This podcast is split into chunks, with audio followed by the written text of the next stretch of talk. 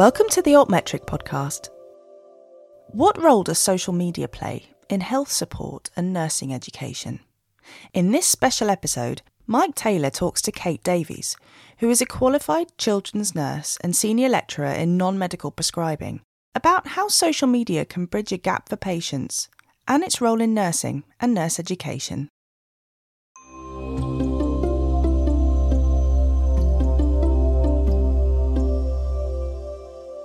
I'm Kate. I am a qualified children's nurse. I qualified years ago, about 30 years ago, and I've done various amounts of children's nursing. Uh, the, the last 20 odd years, I specialised in endocrinology, which is the study of children's hormones. And in the last five years, I moved into nurse education. So I'm now a senior lecturer, which makes me sound incredibly posh, but it's not really. Senior lecturer in uh, non medical prescribing, which is teaching everyone apart from doctors how to uh, prescribe drugs. And when I actually introduce myself to people and say that I prescribe, teach people how to prescribe drugs, they're like, oh, um, but it's not like that. So, um, so this is nurses and physiotherapists and podiatrists and pharmacists, you name it. And I lead the paediatric module, so I teach the children's nurses and the children's pharmacists and the children's podiatrists, etc., etc. But um, I still have an OR in paediatric endocrinology, so I'm an honorary research fellow at Barts and the London and Queen Mary Westfield University of London, and they always like pick on my nursey brains to help them out with nursey stuff every now and again. And leading to that, I um, when I was at, still in my last clinical job, which is at Great Ormond Street, I was the nurse that was involved in the DSD service, which stands for Differences of Sex Development. And that's children who are born with genitalia um, which might not be perceived as what you'd be thinking as normal. So they're kind of atypical, and this is either due to something due to their chromosomes or the um, embryological development or something that's happened or a hormonal thing. So from that, I joined the DSD families, which is their support group, and it's very much in its infancy. But last year, I kind of offered slash was asked to uh, commandeer their Twitter account and I've only ever tweeted, you know, retweeted pictures of, you know, what I had for dinner or something like that. I'm, I'm, I'm, I'm, not a Twitterphile. And that's because I think with my own Twitter account, there's a picture of me and I have a persona on Twitter. But when I was managing, when I managed the DSD Families one, I'm invisible. I'm as the trustee. Mm. So when I started managing it, it um, had about six followers, and now we've got over 700. Wow. Which is quite a wow factor. But we do have kind of rules of engagement as a charity in that we can't really engage with people who want to try and provoke us. So we try and remain apolitical. Although I did tweet something the other day, which was just a question mark, and I thought that was a bit scary saying that. Um, But what I try and do is is tweet fairly regularly, like once, maybe twice a week, although obviously COVID through a light span of that works. And that is just tweeting readable research for patients or whoever yep. is following us.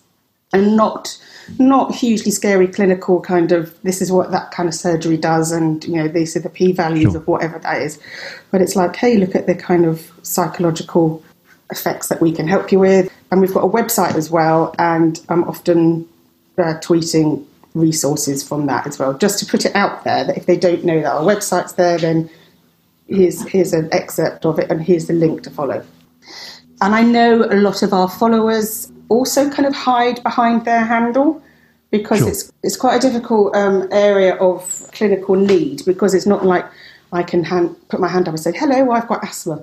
But it boils down to there's some kind of abnormality or anomaly with their genitalia. So the people mm. that are tweeting with us and communicating with us can do it more freely because no one knows them and they're not shy to speak out, which is a good thing. But then you get do you do get people on the other side of the bandwagon who are very shouty and very uh, and very cross about things.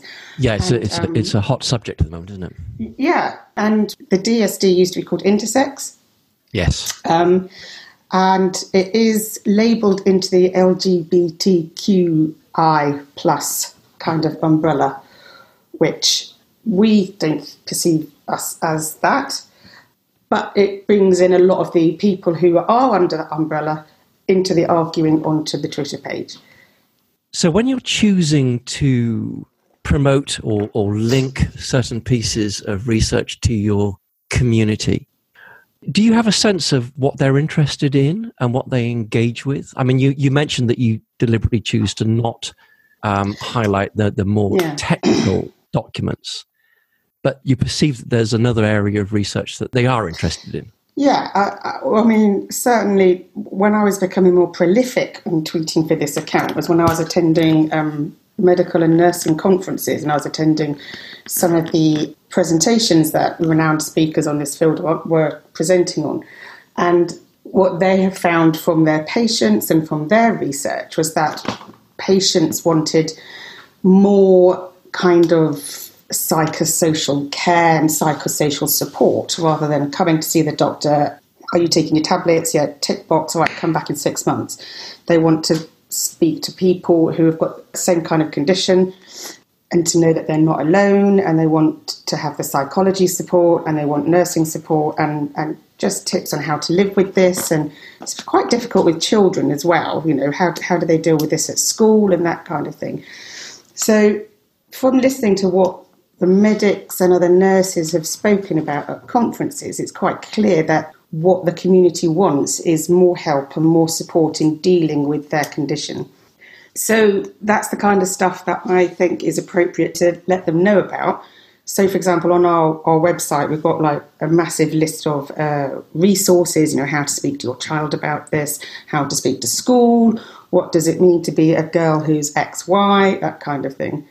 And the charity did a big report last year called Listen to Us, which was all about interviewing young people about what they wanted. So we've linked to that, and people retweet that quite a lot um, as in like you know if if someone's actually getting what a DSD is is incorrect, then like, we get tweeted into someone's rant about something. Say, look at DSD families and read their listen to us report, and that's telling people, you know, this is where we are, this is what we're at. It's nothing to do with the big Caster Semenya thing, where you know whether she can run in athletics or not. You know, it's just being there to support people and to hold their hand and say, actually, we're here to listen and we're not here to preach or judge, which sounds quite fluffy. But um, yeah, it's more supportive literature rather than saying, oh, yes, did you know that, you know, there's, I don't know, one in every 5,000 children are born with this condition kind of thing.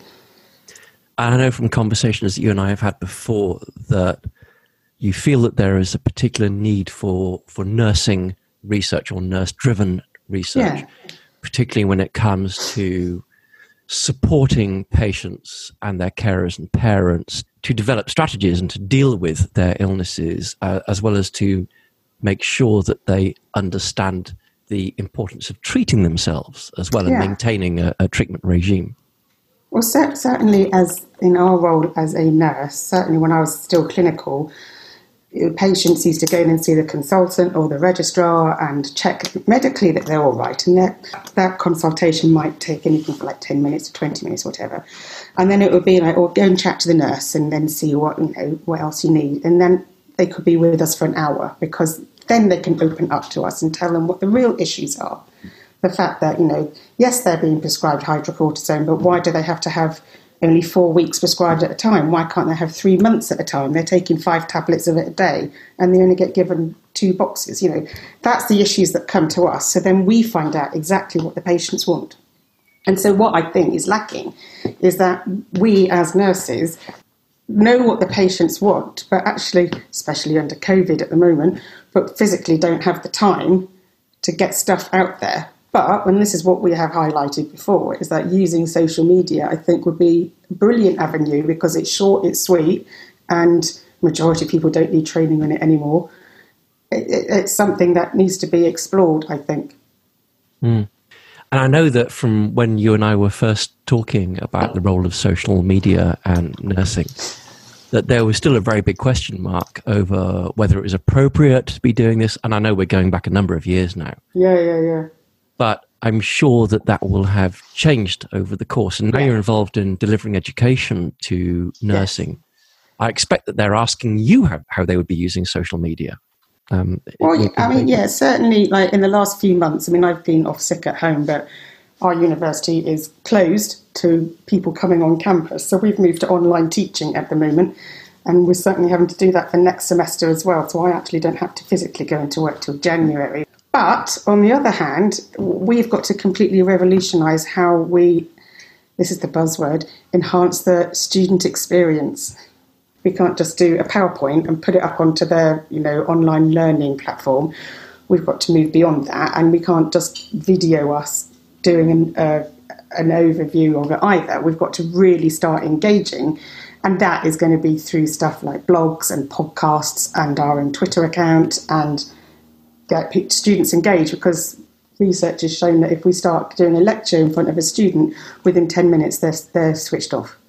So we've got to deliver yeah. our, our education to them now in kind of bite sized chunks so they can get it. And, and we've got to do that through social media and online platforms, which is really scary because I'm not an IT whiz. I'm, I'm not an old fogey by any way nor means, but um, a lot of the certainly not pre. thank you.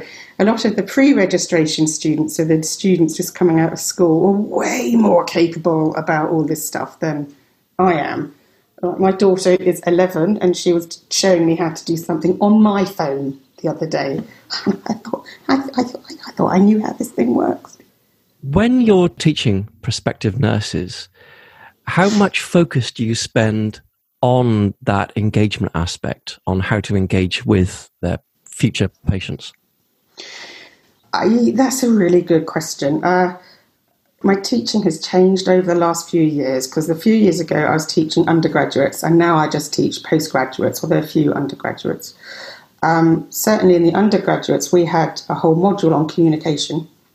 I mean, this was only five years ago, but that wasn't talking about anything online or social media. That was actually face to face how we communicate with the patients. And I always used to say, sit down and have a cup of tea. And they were like, what? I said, no, always offer someone a cup of tea, and that breaks down that barrier. But that's changed now. The majority of my students now are qualified nurses or pharmacists or whatever, and we're teaching them how to um, prescribe drugs. But a lot of yeah. it is surrounding the patient consultation and how you approach that patient and the kind of questions that you need to ask that patient when you're speaking with them.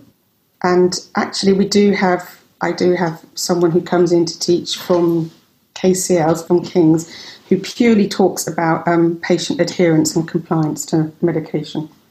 So it, he's not a medical doctor, and, and that is one of the most well received sessions. That actually, this isn't something that they've really thought of before because you know, adherence, compliance, concordance, there's different ways for it. You've got to get on board with the patient straight away before they leave that consulting room. Otherwise, A, they won't listen to you, and B, they won't take the drug. Yeah. And I bet nowadays those patients are coming to you armed with information. Yes, yes, Dr. Google. Whereabouts whereabouts are they getting getting that data from? Dr. Google. Dr. Google, yeah. Yes. Type in something and then boom, yeah, it goes crazy. So, so for example, if you go onto Google and type in growth hormone, for example, and a lot of my old patients used to have to take growth hormone for various reasons, but if you type it into Google, then the wrong growth hormone comes up straight away. It's it's the stuff that athletes want, and and here buy a bottle of human growth hormone for ten dollars. no, that's it's wrong information. So yeah, Doctor Google is yeah, but they do. They come in with reams of printed paper and say, I found this literature which says this. Which literature? Yeah. One of the things that has emerged over the course of the last 10 years or so is that there's a correlation between how engaged, how educated a patient is about their condition and, and more broadly, how willing they are to speak up and to, to ask questions and to engage with their healthcare providers. As someone who's has a responsibility to engage with patients. How do you go about raising that level of education and, and thereby improving the health outcomes? I mean, when I was a clinical nurse, I worked with children. I'm a children's nurse by background, so I worked with children. So we had to depend on their parents to do the engaging, which wanting to know more about their condition, they want they tended to want to know everything yesterday because obviously they want to have the the health of their child is their priority. So they're almost greedy for any information that we could give them from day one. And certainly, from what I can remember being in clinical practice, certainly within the last 10, 15 years, education sources and resources has boomed because of our abilities with technology and social media, etc. And and I'm a huge, strong advocate for a nice app, basically.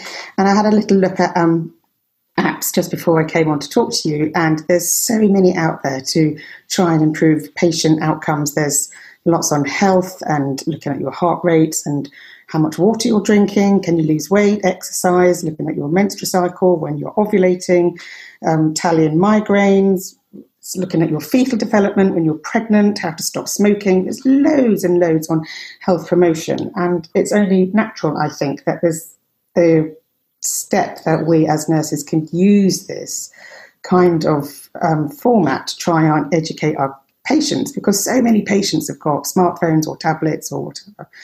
But um, it just comes down to the to the old fashioned, you know, have we got time to make this? And you know, I've I've been in a in a team where we had an idea for an app which eventually got developed. It was it's called My Cortisol and it's how to educate people how to take an emergency injection of hydrocortisone if you've got adrenal insufficiency. It was pushing the idea from from us as clinical nurses, and we were having to do that in our own time because we didn't have time within our work environment to do that. And you know, you do all this work in the weekends and in the evenings to, to put this forward for your patients, and it's absolutely exciting. But you know, no one pays you for that. What recognition do you get? And apart from the fact that, you know, six months later, the patient might come to clinic and say, yeah, that was great, thanks. And, and that's what it comes down to as a nurse. That is what you want to know that it has made a difference because actually, at the end of the day, we don't want to be paid extra for the design of anything, but it's getting that recognition from a patient or a patient's parent that say, thank you, that has made a difference. And that's what we want to hear at the end of the day. So, how do you go about developing uh, a consensus view amongst practitioners about how you communicate appropriately with patients? I mean, I I, I know that with uh, with pharma and with medicine, you have this whole structured approach with clinical guidelines and so forth. But is there a similar approach with with nursing and patient support? I mean, there's lots of patient support groups that we can tap into. It's very difficult because it depends where you are in the country, depends on what resources you got. You know, so for example, the the big leading NHS trusts in London are going to be more financially better resourced than a small district general hospital in the middle of the country. So it depends on what ability that particular nurse has got to be able to reach out to fellow nurses and find out what their usual resources are. So yeah, it depends on where you live in the country, and and in that sense, especially in somewhere like central London, is you've got such a, a, a high multinational kind of population there. You've got to reform these resources in several different languages as well, and that doesn't come cheap either. So yeah, I mean, for, you know, when I was working at Great Ormond Street, we were fortunate in, in as much as our information leaflets were translated into several different languages. But you know, if you're working in the middle of the Welsh valleys or something, that's probably not going to be as easy for you. Although, if you are working there, then you do know the nurses working at those main centres, and they would obviously be able to share their resources. So, I think it depends on where you work and and your ability to get in contact with the patient support groups, whereas, you know, if you're on Twitter, you can find them pretty much easily enough because most of the patient support groups do have a social media presence now, as I know. yeah, I hadn't really thought about that. But of course, um, in this case, you're talking about practitioners who are using social yes. media to connect with other practitioners in yeah. order to, to further that network of support. That's a really yeah. interesting way of, uh, of thinking about it that, that was a really interesting conversation. Um, thank you so much for thank you so much for that, Kate. I, am sure that thank we're going to get a lot of interest from our listeners, um, and we'll make sure to tweet about it as well. Ooh.